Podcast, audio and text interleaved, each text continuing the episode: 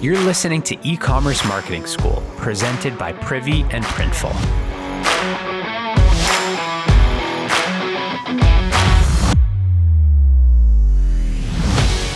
Hey everyone, I'm honored to be here today with Christy Taylor. She's a full time librarian and she's also the founder and designer of Keen Bee Studio. They specialize in original designs for the nerdy librarian, busy teacher on the go, or for the running mom in yoga pants. I love that. Christy, awesome having you. hey, how's it going?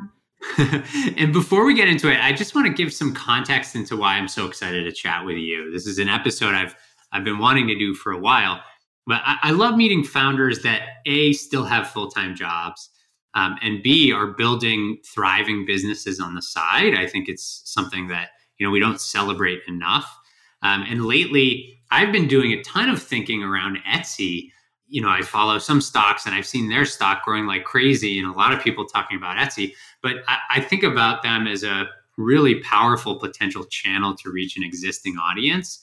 So I'm hoping that we can get into your approach to print on demand. I know you're using Printful too, huge fan of theirs, but also the Printful integration with Etsy, right? Mm-hmm. Yep. Cool. So that that all sounds super interesting. So let's start with you though. So who are you, Christy, and, and what's Keen Bee? Uh, so I'm a full time librarian, which means that every you know ten months out of the year I'm working in a school with kids, and I'm a full time single mom, which means that at some point it was nice to have a little extra income. But uh, I started it as a dare. I had a friend on Twitter who said, "I want to make a shirt that says Word Nerd." And I did like graphic design and photography at that point, but just for myself. And so we put it out on Twitter. We sold, I think, 55 shirts in like two days. Just from and, a tweet? Mm-hmm.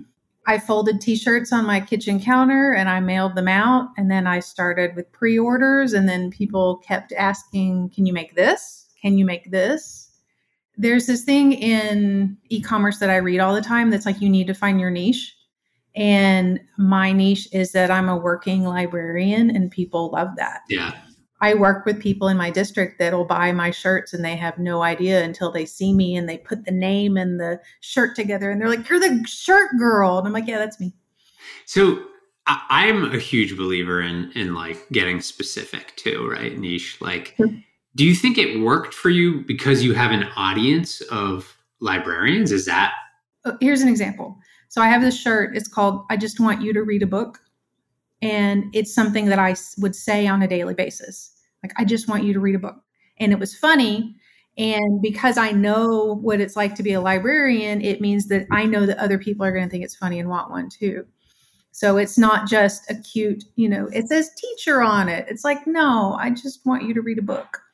So I think that, like, I just, I know what we say all day. I know what schools are like. So it helps. Well, that's the thing is you're designing for yourself mm-hmm. and your peers, which makes it probably easier to know what what will work, what will hit, what won't. Yeah.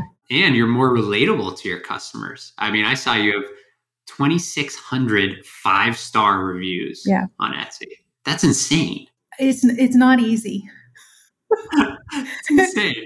the great thing about Etsy is that it is people go to Etsy looking for handmade things by people. If they wanted a cheap t-shirt off of Amazon, they would go to Amazon. They don't. They want something that someone is sitting at their kitchen table kitchen table designing, some someone who is behind the brand. And that's what I love about the platform.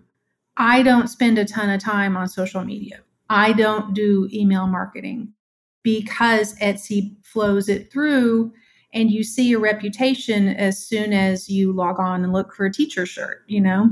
I love that. Yeah so that's that's what i want to talk about right? Because i think it's very unique to etsy. So let's start with like you have an idea for a t-shirt right? So like you're doing the graphic design yourself it sounds like? Yep. And then what you just kind of load it into printful? So i'll make a design um, I'll check the trademark database to make sure it's not trademarked first, especially if it's something that's more than, you know, says librarian. And then I'll start with mock ups. I've always tried to make them as realistic as possible. So that means that some of them I shoot and photograph, and some of them I pay for and then put into Photoshop to make as realistic as possible.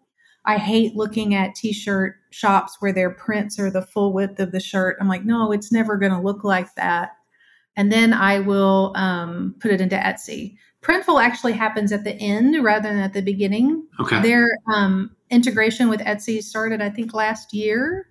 So as before, I would have to hand key everything like a um, a little computer monster into Printful. Now it basically the API will pull all of the order information in for me, and then I have to approve it. So a lot of people that I talk to that use the integration do it backwards. So they'll put it into Printful and then they'll shoot it to Etsy. But I don't like the way that feels. I think it feels kind of um, generic. So I do it the other way. So I'll put it into Etsy and then my orders will go to Printful and then Printful will get the customer information, what shirt color, what size, and then I'll have to upload the design. And then the next time somebody buys it, it's already there, right?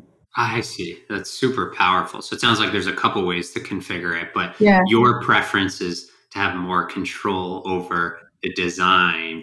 So you start on Etsy and sync it to Printful to mm-hmm. handle the fulfillment, which Yeah, is and when it first came out, it would not, you could either say automatically take all my orders.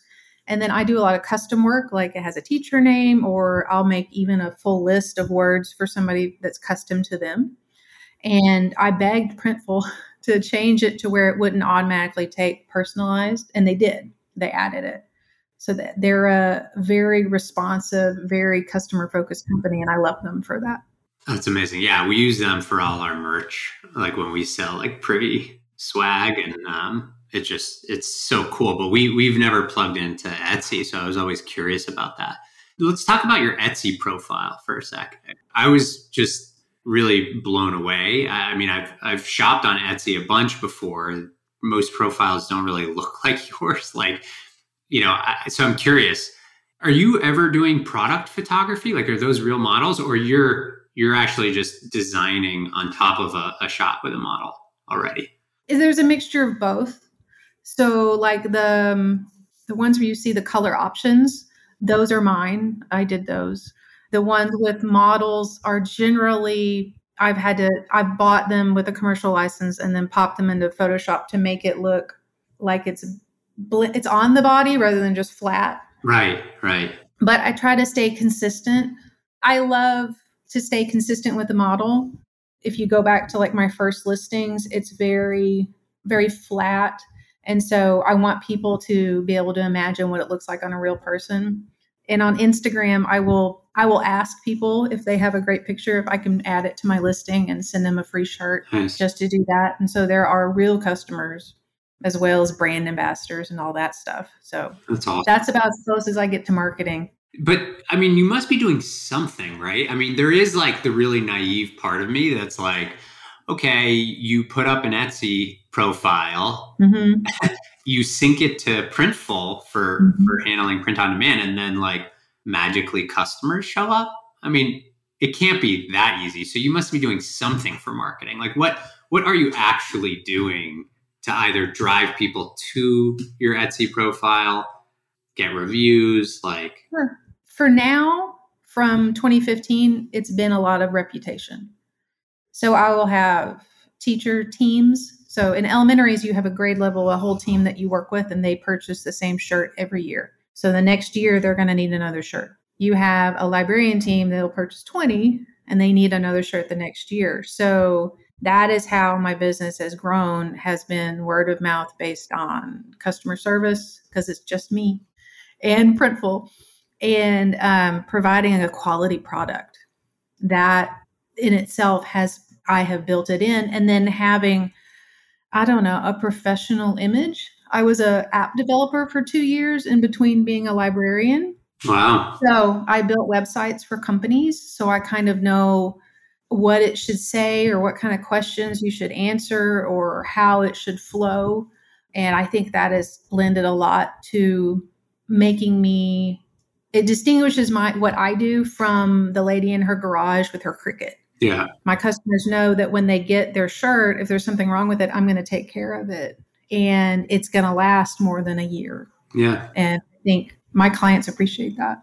So quality, level of support, mm-hmm. um, those are the things that drive reputation and clearly the positive reviews and and get you referrals and yep and people coming back for repeat larger orders amazing and, and do you feel like people obviously search etsy and some people find you that have never heard of you before right sure so do you get any analytics on that like on what they're searching for or yeah there's a couple ways you can do it with etsy they have um, like you were saying, their stocks have been going up. They have invested a lot of capital in the last, I'd say, two to three years to add tools to the seller's side of it so that we can see, you know, what are keyword trends? Where are people coming from?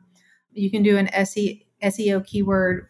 So you can do some of that optimization to where your tags will match what's in your title and all those kind of things. Like I did some this morning where I'll just go into incognito mode on Chrome and just look librarian shirt and see what comes up. And it's like a full page of all my stuff. And i'm like or you know yeah see that's that's what i was getting at is like that is that's probably the most powerful form of marketing right? Because you and one good reason to be on etsy yes. especially if you you know believe in the product that you put out there and you're doing it for a very specific customer yes and so, you know, some people may sit out there and say, oh, well, how many people are searching for librarian?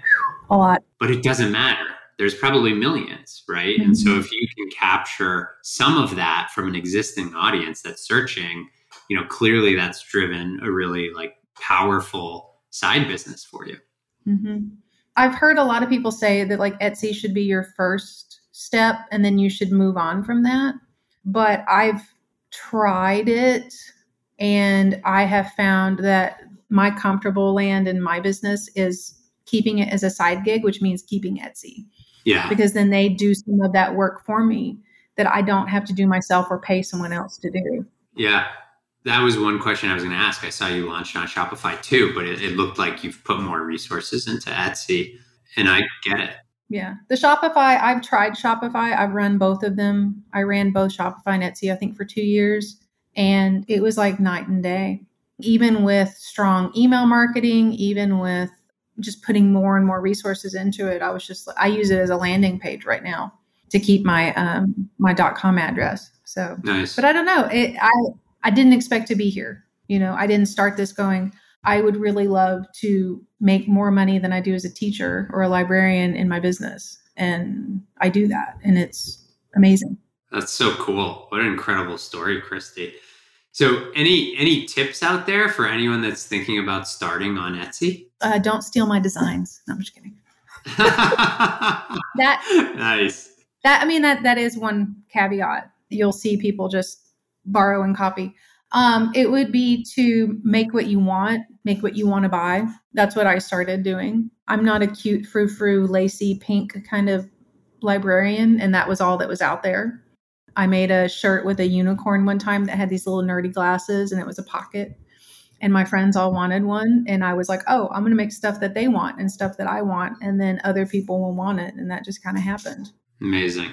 Good. Well, it's an incredibly inspiring story of, of someone that's building for themselves as the customer. I think that's such a good story, focusing on a specific market, librarians um, and leaning on incredible platforms like Etsy and Printful to do a lot of the work that lets you focus on what it sounds like you really like to do, which is coming up with the designs and the, the branding of it all. So amazing. Thank you for coming on and sharing that story, Christy. my pleasure. It's fun. All right. And everyone else, we'll see you next time.